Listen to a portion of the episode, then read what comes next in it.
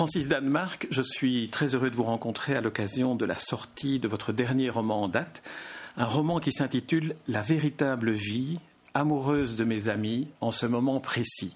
Alors je l'ai lu de cette manière-là parce que on sait que vous êtes poète. Ici, dans un roman, vous inscrivez la poésie dans le titre. Alors, est-ce délibéré? Est-ce que le choix d'un titre est un travail de poète? Euh, Est-ce que c'est délibéré? Oui et non. Euh, c'est délibéré dans ce sens que je, n'imagine pas d'écrire ou de publier un roman qui ne soit pas porté par un titre que je sens vraiment. Euh, quand j'écris un, livre, c'est au moment où j'ai le titre, le vrai, le bon, que j'ai le feu vert pour avancer. Ça donne le là, en, fin de compte.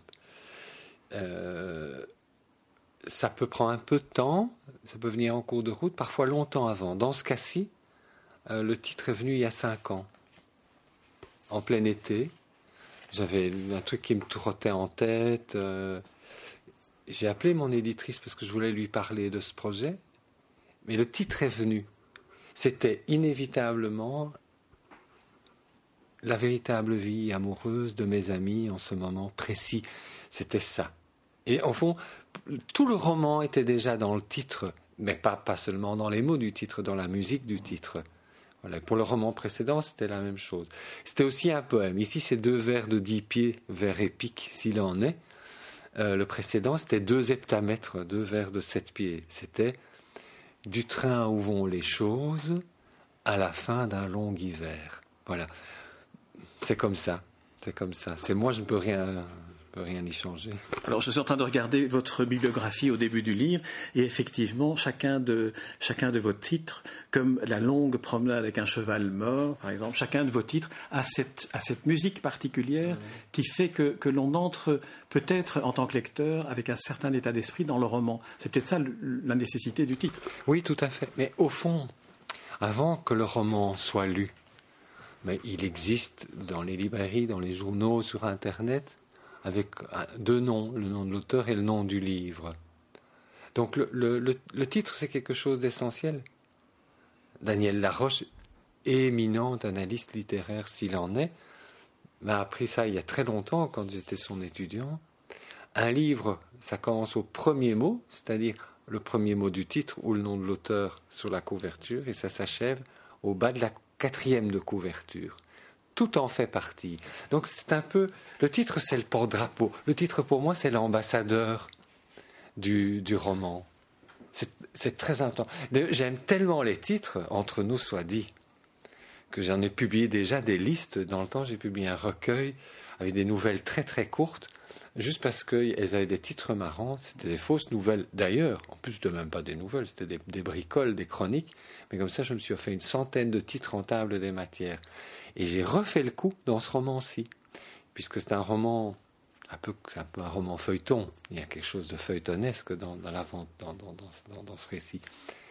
Donc il y a beaucoup de chapitres, près de 70 en fait. 68. Oui, voilà, il y en a eu 69 à un moment. Ah, il y en a 68. D'ailleurs, je me suis demandé, j'ai cherché un peu en me disant, tiens, ça doit vouloir dire quelque chose, mais j'ai pas trouvé. Il y en a eu, il y en a eu 69, 70, et puis il y a eu, un, en, en, retravaillant le texte, on s'est arrêté à 68. Euh, et chaque, chacun des, chapitres porte un titre, parfois fort long d'ailleurs. C'est un peu à la manière des, là, des feuilletons euh, des romanciers du 19e siècle, euh, où l'on voit que... Euh, oui, tout à fait. C'est exactement ça. Les romans du 19e, et alors un certain nombre de romans anglais encore du 20e siècle qui ont pratiqué ça. Et il y a... C'est un roman qui est plein de clins d'œil et d'hommages en réalité. Donc, le coup du titre par chapitre c'était trop amusant. Alors, avant d'entrer dans, le roman, en suivant le titre ambassadeur, comme vous avez parlé demain, j'aimerais qu'on évoque l'hommage que vous rendez à Robert Laffont, un hommage un peu particulier parce que vous dites Robert Laffont a toujours su que j'écrirais un roman long. Et effectivement, c'est votre premier roman qui a l'épaisseur d'un roman anglo-saxon. Oui, c'est vrai. en fait, pour, pour moi, c'est quand même une entreprise très particulière parce que c'est mon je sais pas, 15e, 16e roman, et ils sont tous très courts. il y en a un qui fait 200, 250 pages, Le Grand Jardin, mais essentiellement, c'est des romans qui vont de 60 à, 130 pages. Euh, c'est des tout petits livres. Et mes premiers romans chez Robert Laffont, il y a bien longtemps, étaient très courts. Et pas mal de gens disaient Ah, c'est dommage qu'ils ne fassent pas des livres plus longs, notamment des représentants, des libraires, euh, qui aimaient beaucoup mes livres, mais qui trouvaient que c'était peut-être un peu difficile à vendre. Que, voilà, pourquoi ne fait-il pas de vrais romans? Et un jour, c'est dans une réunion, une grande réunion, moi j'étais pas là, mais on me l'a répété, que Robert Laffont en personne a dit Écoutez, laissez-le tranquille, ce garçon. C'est lui, mais j'en suis sûr, patience, le jour venu, il va débarquer avec un magnifique grand roman. Et cette confiance de Robert Laffont m'a profondément touché. Sauf qu'à l'époque, je ne le sentais pas du tout. il y a deux choses, on se fait toujours piéger par soi-même en réalité, par ce qu'on raconte. On doit toujours faire très attention, mais bon. J'ai écrit des romans courts parce que je suis très à l'aise dans la forme courte. Dans le temps, un journaliste français très important a dit Francis Danemark est le, le coureur de 100 mètres du roman contemporain tant mieux, c'est très chic et très gentil. Et de fait, je me suis installé dans une distance que je sens bien, que j'aime beaucoup, qui me permet de créer des atmosphères. Mais j'ai étouffé en moi quelque chose pour continuer à faire ça. J'ai laissé de côté des, envies, des désirs. Ça a été en fait d'autant plus facile de les étouffer, c'est que j'étais obligé de le faire. En fait, un roman court qui me trotte en tête pendant des semaines, des mois, éventuellement des années, me demande en temps de rédaction assez peu de temps.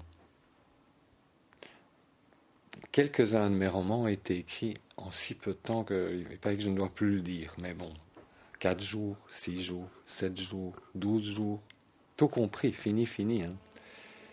Mais parce que c'était préparé. Mais ça, c'est jouable. Mais dans ma vie, je n'avais pas le choix. C'était ça ou rien. Donc j'ai fait compte mauvaise fortune mon cœur et, j'ai écrit des romans courts. Un, parce que j'aimais ça, mais aussi parce que je n'avais pas du tout la possibilité de m'immerger pendant un temps fou dans une très longue histoire. Est-ce que dans cette démarche que vous décrivez, de, méditer en quelque sorte un livre très longtemps avant d'écrire le, premier mot ou la première phrase du titre, est-ce que ce n'est pas aussi une, démarche de, poète, parce que vous êtes aussi poète, c'est-à-dire une démarche qui permet de produire, enfin c'est un mot un peu, un peu vulgaire, mais d'arriver à un texte très court après une profonde, longue et intense méditation En fait, oui. Ça, c'est certain. Le fait d'avoir écrit la poésie pendant très longtemps, jusqu'à sept ans, j'ai écrit des poèmes tout le temps, en fait. Puis ça s'est arrêté, cette chose-là, pour 36 000 raisons, tout à fait du jour au lendemain. Mais le fait d'avoir écrit de la poésie m'a aidé à écrire un certain type de roman. Parce qu'effectivement, quand des gens s'étonnaient en disant enfin, Vous n'avez pas pu écrire ça en quatre jours, je dis Mais c'est quatre jours et des mois de travail auparavant, mais un travail particulier. Et j'ai souvent dit C'est à la japonaise. C'est-à-dire, on fait le vide en soi, à un moment donné, parce que le temps d'écrire est venu, et on trace son dessin d'un seul trait sans relever la plume. C'est dangereux, ça passe ou ça casse. Mais beaucoup de mes livres ont été faits comme ça. Il y a une très longue période très vague de maturation. À un moment, ça se cristallise, il y a quelque chose qui se passe. À ce moment-là, si je peux faire le vide, le roman démarre et je l'écris d'un seul trait, sans relever la tête, sans relever la plume. C'est un moment comme ça, très particulier. Mais ça ne marche pas pour tout. Or, ici, pour la, la, véritable vie amoureuse de mes amis en ce moment précis, je voulais autre chose. D'abord, je, voulais, parce que ça me plaît énormément, je voulais écrire l'histoire d'un groupe de gens et pas d'une, deux, voire trois personnes. C'était un vrai groupe où chacun existe pleinement comme personnage pendant un certain temps avec leur vie, leur épaisseur, etc. il ne faut pas être grand sage pour savoir que c'est un travail qui prend un temps fou et que ça demande des, mois et des mois et des mois. Au total, c'est cinq ans ce roman. Quatre ans de préparation, en rêvant, en prenant des petites notes, et puis un an de travail stylo en main, je dirais. Oui, parce que ce roman, La véritable vie amoureuse de mes amis en ce moment précis, on peut dire, si on le compare au cinéma, qui est une des matières du, du roman, qu'il est un long métrage. Un long métrage avec tout ce que ça implique. Un très long métrage. un très long métrage avec tout ce que ça implique pour le réalisateur, auteur. C'est organiser finalement un casting assez euh, inouï, long, euh, nombreux. Et, et, avec un scénario qui tient la route. Donc la façon d'écrire, euh, elle se transforme en fonction des projets. Donc le plan de travail, le scénario d'un court roman, comme, comme celui que j'avais écrit avant, ben c'est quelques pages, c'est une série d'indications et c'est un paquet de notes avec lesquelles je joue, etc. Ok. Mais pour celui-ci, j'ai compté parce que moi-même je voyais bien que ça devenait gros. Le scénario, le, enfin, synopsis. Le, oui, le, le, synopsis si on préfère, ou le plan de travail, ouais, ouais. disons, de, de ce roman-ci est deux fois et demi plus long que mon dernier roman. Donc c'est un bouquin en soi hein, déjà, c'est une, une grosse pièce. Alors on, va, on, on va entrer... planter sur le scénario justement. Il faut vraiment, il y a, ça m'a amusé, c'est un travail de mise en scène. Hein.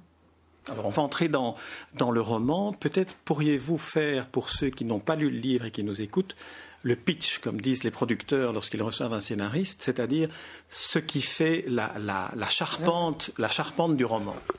Mais la charpente du roman, c'est ceci. C'est l'histoire d'un d'un homme qui s'appelle Max, qui a une bonne cinquantaine d'années, qui est veuf, qui est, qui est psy, qui vit dans une très grande maison charmante mais en très mauvais état, qui va lui tomber sur la tête un de ces jours, qui se pose des questions par rapport à son job, par rapport à sa vie, ça va pas trop fort. Qu'est-ce qui tient quand même cette vie en, en état et cette maison en état C'est que tous les mercredis soirs, son plus vieil ami, Jean-François, qui est prof, prof de langue et cinéphile cinglé, donc lui et Jean-François invitent leurs amis à un ciné-club. Donc ces gens se retrouvent, certains se connaissent depuis très longtemps, d'autres depuis un peu moins longtemps, mais tous les mercredis soirs, qu'il pleuve, qu'il vente, qu'il neige, qu'il y ait tempête ou verglas, la plupart des gens du groupe sont là et regardent ensemble, ils mangent et puis ils regardent des films et Jean-François raconte des histoires sur le cinéma, etc. Et donc, les personnages, c'est une maison, le cinéma et dix personnes. Mais pas n'importe quel cinéma. Il faut que vous précisiez voilà. que c'est un cinéma de, de, comédie, les comédies euh, américaines pour la plupart, oui, oui. des années 50. Euh, alors pourquoi, pourquoi ce, ce, choix? Comment est venu dans l'imaginaire du romancier la, le décor, la maison, et puis le choix des films, dont d'ailleurs on a une filmographie détaillée à la fin du livre? Oui, oui, comme ça on peut faire son propre voilà. ciné-club après. Mais pourquoi ce cinéma-là? Parce que c'est un cinéma que je connais vraiment bien, je pense, et que j'aime énormément. J'aime le cinéma en général. Hein. Je, vois toutes sortes de films, des plus populaires aux plus sophistiqués, les plus anciens aux plus récents. Mais dans cet ensemble, j'ai quand même oh, des, certaines préférences. Or, il se fait que le cinéma américain des années 30 et 40, les années 30 en particulier, c'est fascinant. Pourquoi? Parce que on est en plein dans la dépression qui fait fort penser à ce que nous vivons aujourd'hui. Donc il y avait là une, sorte de complicité dans l'histoire en, en, entre deux époques. Or, c'est l'âge d'or de la comédie. On n'a rien produit comme film aussi drôle et touchant et sophistiqué, malin à la fois dans le domaine de la comédie qu'à cette époque-là. Pourquoi? Parce que les gens avaient besoin ou de cordes pour se pendre, ou de raisons de continuer malgré tout. Or, les films qu'ils voient sont choisis pour ne pas perdre le nord, pas perdre le moral. Quelque part, ils se ressourcent en étant ensemble et en allant piquer des bouts de ces histoires euh, merveilleuses, et qui ont aussi un gros avantage. Les comédies des années 30 ne font que rarement l'impasse sur l'état du monde. Ce sont des comédies extraordinairement intelligentes, que ce soit Lubitsch, Macaré, Capra et d'autres.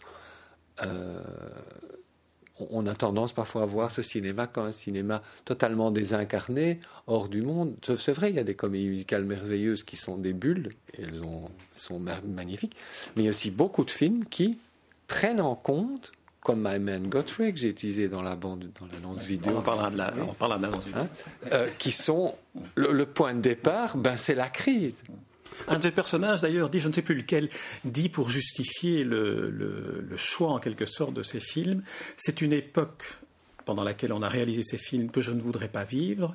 Par contre, dans les histoires qu'il racontait, je suis prêt à vivre immédiatement. Et c'est un peu ce que vous racontez dans cette maison, finalement, dans ces mercredis soirs. Ils vivent une comédie. Mais oui, ils vivent une, autre vie, c'est une seconde vie. Bon, c'est vrai que personne n'aura envie de vivre euh, euh, sur les routes euh, en Amérique en 1934, hein, franchement. Mais peut-être personne ne voudrait vivre maintenant non plus. Mais la magie de l'art, c'est que l'art transforme. Euh, c'est le seul intérêt, c'est que l'art agrandit notre vie. Il la rend vivable, un peu meilleure, il donne des forces et courage. Entre nous, cette petite parenthèse, je ne comprends pas comment on continue à publier autant de livres sinistres et d'ailleurs aussi à faire tant de films parfaitement et honteusement dramatiques.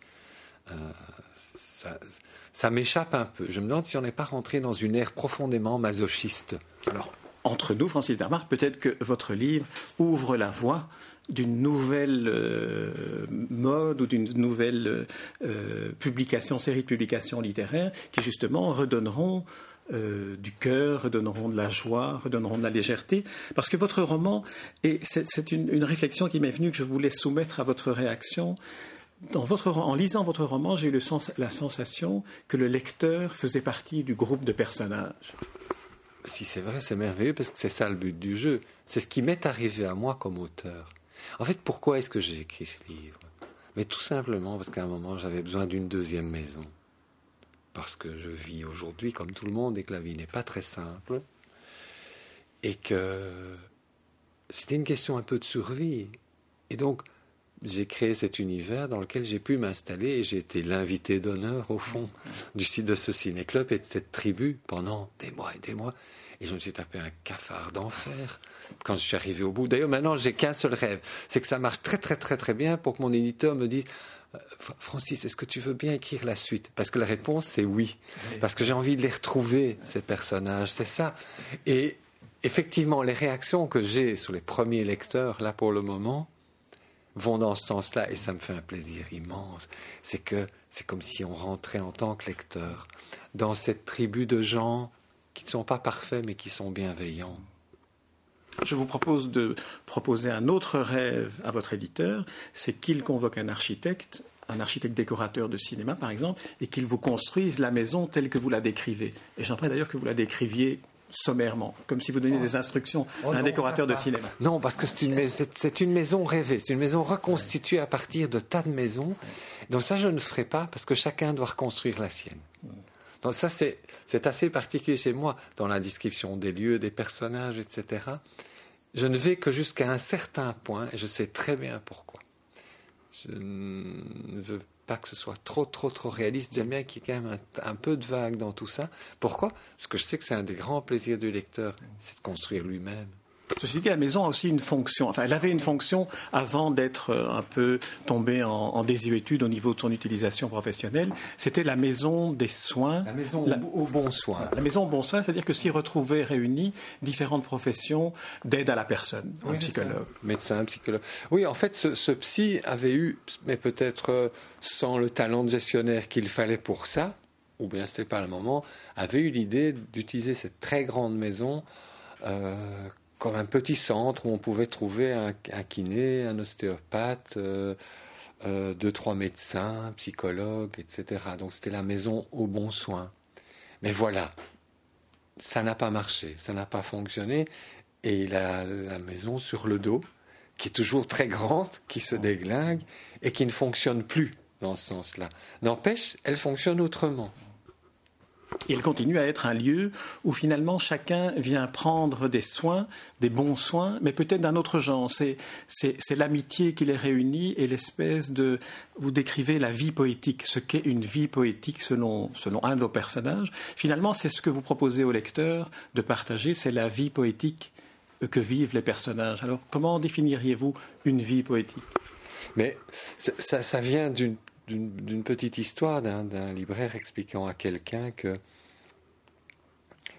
la poésie, c'est quoi? C'est en fait c'est des sons qui se répètent. C'est des sonorités, c'est une musique avec beaucoup de répétitions et quelques surprises. Et la vie, dit le libraire, une vie poétique, c'est la même chose. Ce sont des moments qui reviennent, ce sont des sensations qui se répètent, ce sont des, des, choses que l'on refait, des gens que l'on revoit, avec quelques surprises, les petites choses. Donc il y a, il y a une absence de spectaculaire quasi totale dans cette définition du bonheur poétique. C'est est-ce qu'il faut tout le temps du neuf? Est-ce que c'est pas extravagant le bonheur hein? C'est peut-être plus sage et plus simple qu'on ne le penserait. Et il y en a une image ici dans ce livre en fait. Un roman, c'est un, c'est un lieu, on vient d'en parler, la maison que vous avez recréée. Ce sont des personnages. Les personnages, vous en avez évoqué deux, Max et Jean-François, les deux protagonistes masculins principaux. Ils sont entourés de toute une série d'autres personnages, les habitués des femmes, pour l'essentiel, plus des personnages qui viennent un peu circuler autour d'eux. Il y a un, réparateur euh, entrepreneur, il y a les enfants de Max, il y a toute une série de personnages qui viennent tourner autour. J'aimerais savoir comment pour ces personnages-là, vous avez créé le, casting Si vous étiez euh, réalisateur, vous devez choisir parmi les comédiens et à un moment donné, la magie prend. Comment la magie prend pour un romancier? Mais ça, prend longtemps en fait, d'autant plus qu'il y en a beaucoup. bon, C'est un groupe de dix hein, au départ, effectivement, deux hommes qui sont amis depuis l'adolescence et, et cette femme, puis une huitième un petit peu particulière qui débarque dedans et qui va avoir un rôle disons, particulier. On en parlera, c'est Félissa, voilà, on en parlera. Mais les autres personnages, au fond, moi j'envie les romanciers qui inventent tout à partir de rien, parce que je ne sais pas comment ils font. Voilà. Moi je pars, je pars de ce que j'ai vécu, de ce que je connais, de ce que j'ai lu, de ce que j'ai regardé, des histoires qu'on me raconte. Et c'est une espèce de, de casserole où ça mijote. C'est-à-dire qu'au départ, il y a des personnes réelles. Petit à petit, des personnages naissent qui empruntent des morceaux de leur vie, de leur caractère à des gens qui existent vraiment. Mais avec le temps, et un temps parfois très long, si le personnage veut vraiment exister, eh bien il se détache des personnes qui l'ont qui l'ont généré en fait. Et il devient un vrai personnage. Moi je le vois en écrivant, j'en ai parlé avec une amie il y a quelques jours qui a lu le roman. Et, et au fond, je sais que ça marche au moment où le personnage ne me fait plus penser aux personnes qui sont derrière. C'est qu'il a une, vraie autonomie. Et les uns après les autres se créent jusqu'à devenir, pour moi, de vraies personnes que j'entends, que. Enfin, je les écoute parler d'une certaine façon. donc, c'est comme si je leur tendais un micro et je me fais tout petit et j'écoute ce qu'ils font. Au moment où ils commencent à m'échapper un peu, c'est OK. Ça veut dire qu'ils sont devenus des personnes. Et leurs modèles euh, se sont éloignés, sachant qu'en fait, de toute façon, ils ont pris des petits bouts à tout le monde, en réalité. Et à un moment, hop, ils naissent. Vraiment, il y a une naissance de personnages. C'est, quand on écrit, c'est fascinant ce moment-là, je trouve. Quand un personnage éclos, il n'est lui et personne d'autre. Alors c'est chouette. Alors un roman, c'est aussi une histoire qui, qui fait le, le, ciment en quelque sorte entre, entre ces personnages. Dans le cas euh, de la véritable vie amoureuse de mes amis en ce moment précis, euh, l'histoire finalement est en même temps le, le, sauvetage de cette maison qui, qui, tombe un peu en ruine, qui se dégrade, pour laquelle il n'y a pas euh, de moyens financiers suffisants pour la, pour la remettre en état. Et c'est en même temps aussi la, la, la sauvegarde de, de cette magie qui règne entre, entre les personnages qui se réunissent pour le ciné-club. Tout ça dans une période qui va de novembre où il commence à neiger jusqu'à la fin du printemps, le début de l'été. Oui, c'est ça. Oui, on, les accompagne pendant euh, 9-10 mois, en fait, au jour le jour, avec les saisons qui évoluent, avec notamment le terrible hiver dont on se souvient. Voilà. On commence dans ce terrible hiver. Fin novembre, il se met à neiger sur cette maison et sur ces gens, et on va les accompagner. effectivement, une des questions qui... La maison étant un vrai personnage, on s'en occupe beaucoup, c'est est-ce qu'elle va survivre, cette maison? Est-ce qu'il sera possible pour eux d'y rester encore, de se voir? Euh, Bien sûr, tout le monde sait qu'on pourrait créer ce petit enfin, ils pourraient se, se, voir le mercredi soir ailleurs, mais non, il y a une magie du lieu qui compte. ils ont quand même tous l'espoir que ça va durer. Euh, il faut lire le roman pour voir comment ils vont s'en sortir ou pas. On ne peut pas tout dévoiler. Hein. on peut pas dévoiler. Mais, c'est vraiment ça, c'est quelque chose d'important. Et par ailleurs, il y a ben, l'évolution de chacun. Donc en fait, c'est un roman rempli de romans. Chacun, il y a le roman de la vie de chacun. La secrétaire de la maison, qui est là depuis des années, qui, a des enfants, qui est mariée, mais qui a un mari qui ne l'aime pas et ne l'a jamais aimé, mais qu'elle ne, qu'elle ne peut pas quitter parce que voilà, c'est pas elle, tel autre qui a, qui a changé de boulot et changé de vie, parce que ça n'allait plus du tout, parce que son mari s'est séparé et elles se sont séparées, tel autre qui est veuve, et qui a beaucoup de petits-enfants, etc., mais qui a un grand moment de solitude dans sa vie. Dieu merci, Carrie Grant débarque. Mais voilà, chacun... Chacun a sa vie extérieure vient, qu'il vient apporter et déposer un peu quelques instants dans la maison, et puis euh, un peu ragaillardi après la vision du film ou, le dialogue. Et c'est à la fois le film et la compagnie qui comptent. La particularité, c'est très rare qu'on lise un livre à plusieurs, tout de même.